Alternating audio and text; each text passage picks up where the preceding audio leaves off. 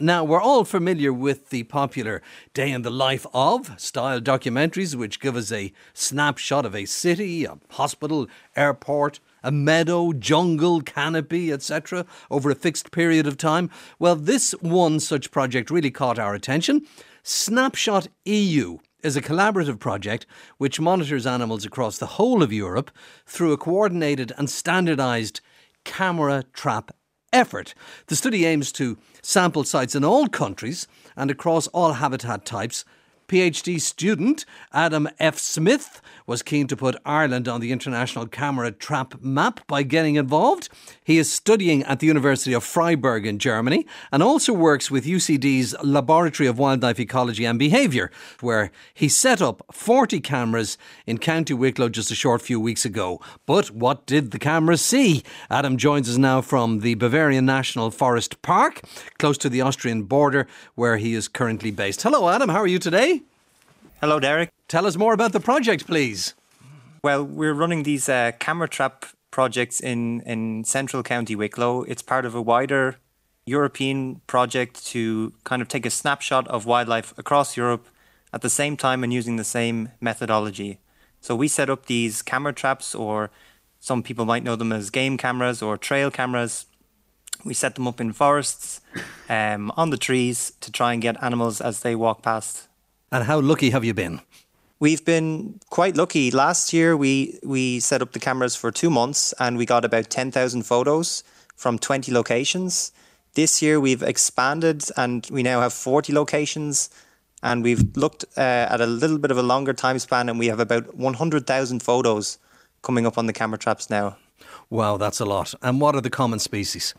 We actually wrote a short uh, research paper on this on our work last year because the majority of detections, the majority of species that we got were uh, Sika deer or Sika red deer hybrids. So, I mean, anybody who's been to County Wicklow or lives in central County Wicklow will be able to tell you that there is a lot of deer there. Mm-hmm. But we wanted to test it by using the camera traps to see just how common they were. And yeah, as we expected, they made up uh, the majority of our detections. Actually, 92% of our captures were, were deer. And were they the same deer? No, not the same individuals. What we did when we put the, the camera traps is they're spread normally about one kilometer apart from each other. So the female deer, at least, don't tend to range that far. They have small home ranges, and that means in general we don't get them on independent camera traps. So we actually get different deer at different locations. So apart from the Sika, what else did you find? We did get some other stuff, and this year we've gotten even more. We have uh, red foxes, we have badgers, we have quite a few pine martens and red squirrels this year, which we're very excited about. As well as that, uh, some hares, and of course, people are everywhere. So sometimes we get people walking in the forest on camera traps, and their dogs or their cats as well. Yes, indeed. And you, you um, wrote this up and you said it was amazing that the most common animal was an introduced species, which, of course, mm-hmm. the Sika deer is introduced by Lord Powerscourt way back in the 1800s, and indeed crossed by him with red deer, giving us these hybrids.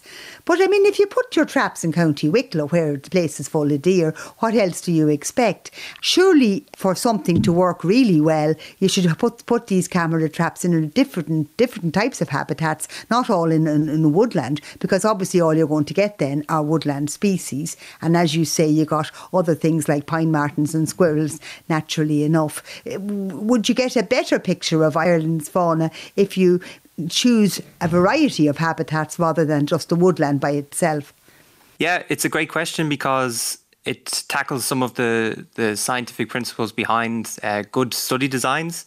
Last year, uh, our 20 locations was really only a pilot, and we wanted to see how good it would work in an area where we know there are a lot of animals.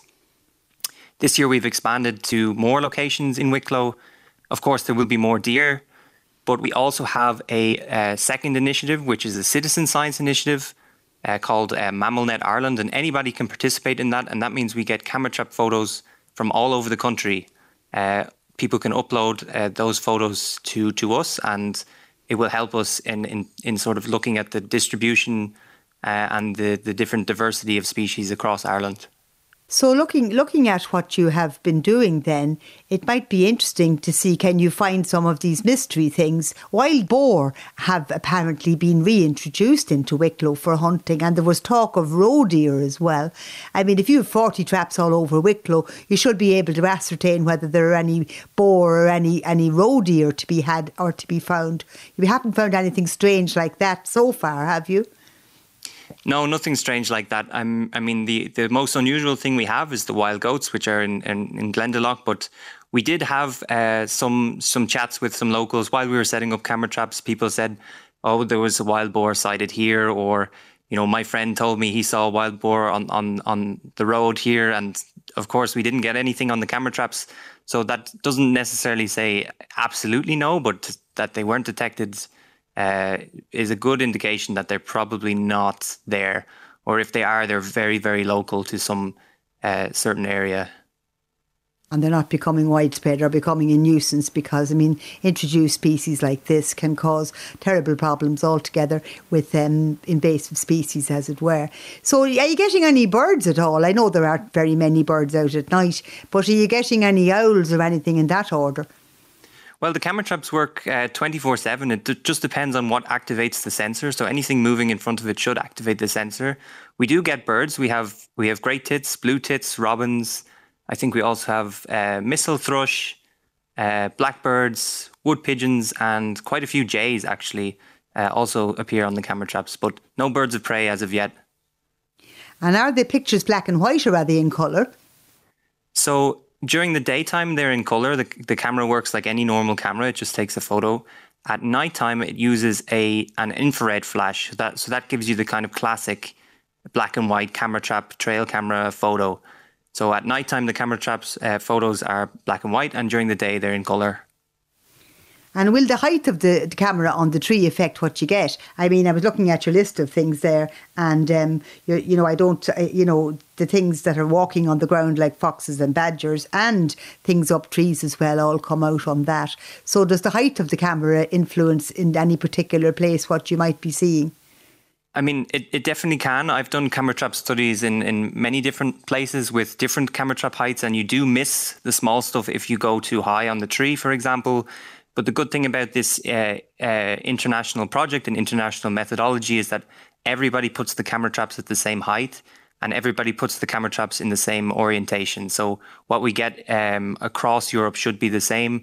We should be able to get anything uh, small in front of the camera. Actually, this year we even got some mice uh, which were running around in front of the camera trap. So it's it's it's probably the best height uh, to to use is around 50 centimeters as low as that. And you've had no problem with vandalism or people taking them or any of that sort of thing. No, I think for the most part, people are quite understanding. They they see these devices in the forest, and they they sort of instinctively know that someone is either using it for uh, their own interest or scientific purposes. We do put uh, notes on the camera traps to say that it is for a scientific study. So people, when they see that, actually, I, I think are quite enthusiastic. We, I mean, some people will just see the camera trap, they're picking mushrooms or whatever, and they just move on. And some people give us a thumbs up. Uh, so it, it, it just depends. I think most people aren't really bothered by them. They're quite low uh, on the tree, as I said, so you don't even get people's faces most of the time. Adam, you are collecting an enormous quantity of data now, eh, that must be pretty unanalysable uh, on the surface, at any rate. To analyse that and to mm, turn it into inferences about what's happening out there must be a monumental statistical problem. Have you got mathematicians in on this, working out algorithms which will make sense of all that? It is definitely a lot of data from from one particular project. I mean, 100,000 photos is nothing to balk at the good thing is I'm getting a, a, little bit of experience with this over the last few years during my PhD. Uh, I've done multiple camera trap uh, surveys uh, across Europe, and we have tools for dealing with these uh, large data sets. Generally, the, the kind of bottleneck is people going in and looking at the photos and saying, this is a deer, this is a fox, this is a deer, and putting that into our data table. Once that's ready, the kind of quantitative research and the statistical analysis is fairly run of the mill. It's just uh, stuff that, that people have already done before, that we already have experience with. So it's not unyieldy when it gets to the computational stage. Actually, the stage that is the bottleneck is classifying the photos.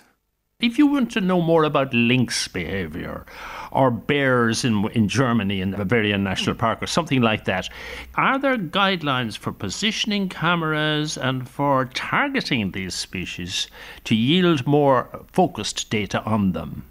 Yes, absolutely. Um, what we do in Wicklow is something that's kind of in between a very random approach where a camera can be placed uh, in a random location and something that's targeted. So in, in Wicklow, we put the camera traps on uh, animal paths or trails so that we have a good chance to see basically any animal that's moving around in the forest. If you want to do something more focused, for example, uh, Eurasian lynx monitoring, we do that uh, here in the Bavarian Forest National Park. I do that also in, in uh, study sites in Belarus and, and Ukraine. And what we do is set up two camera traps on a road, on a, a trail, or a ridge line in the forest, and we we set the two camera traps, one on either side. And what we can do then is look at the the pattern of the fur on either side of the lynx, and we can identify individual animals because lynx. Their fur is kind of like a human f- fingerprint. You can tell individuals by their unique fur patterns, and that's how we calculate the population density of lynx. It must be much more difficult to do something like lynx than to do Sika deer in Wicklow, I would have thought. Can I ask you about the results of that? It is said that there are 25,000 or so Sika deer in Ireland, and it is said that a thousand are killed every year in Wicklow legally and an unknown number illegally, yet the Sika is increasing in numbers. Is that a fair analysis? Uh, so I don't want to say too much about numbers because what we do actually isn't going for raw numbers. So density or animals per unit area is really like the gold standard in terms of wildlife research. What we've done with our survey is is sort of one step back from that, where we can look at what we call relative abundance or the number of animals per unit effort that we put into the camera traps. So we can't say anything about raw numbers it would be another kind of research design that we would need to do that, and it is possible, but it, it's it's it's quite intensive and it takes a lot of energy and effort from from the research point of view. It is possible, but we we haven't done that yet. It's probably something that we could move into in a few years, or with you know extra funding or extra extra help and support with with a project like this. But for now, we're kind of looking at everything in a kind of more relative sense, a more snapshot of, of everything rather than focusing on calculating the density of deer, for example. What would you say is your most significant finding to date with these cameras? Personally, I am quite surprised that we have no grey squirrels on any of the camera traps. We have red squirrels on quite a few of them and pine martens on them as well. And to me, this kind of uh, is really interesting because it nearly corroborates some research done by Queen's University Belfast over the last few years, looking at the return of pine martens and how the pine martens and, and, and pine marten, red squirrel, and grey squirrel kind of predator prey triangle interacts. And it might be the case that the pine martens have already, uh, you know, eaten all of the grey squirrels in County Wicklow that are, are certainly around our camera traps because we have got none, and we have lots of red squirrels that are now seemingly thriving uh, which to me is great, and I think that's a really interesting result. So it confirms that the grey squirrel is now an urban dweller, whereas the red is a rural dweller. Is that right? To me, it says it says something along those lines. I mean, it, it would take you know surveys across Ireland to, to kind of look at this uh, in more detail, but certainly from from where we've put the camera traps, we've gotten just reds, and it is a rural area. Um, I wonder if you put camera traps in, in urban parks, you would get a different story. Be very interesting. What are you going to do with all this information now, with all of these photographs?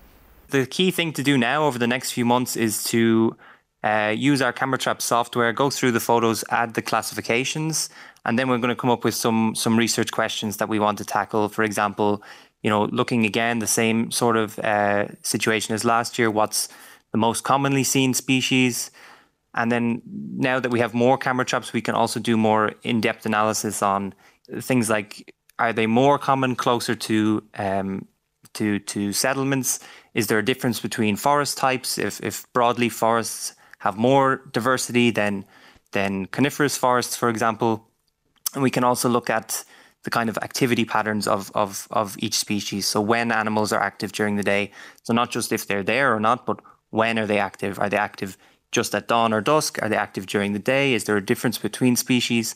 So that's some of the things that we're interested in looking at uh, over the next year or so. Well, it's a fantastic idea. Maybe you'll come back to us and let us know how you get on. Adam Smith, thank you very much indeed. Thank you. Looking forward to talking with Adam again in the future.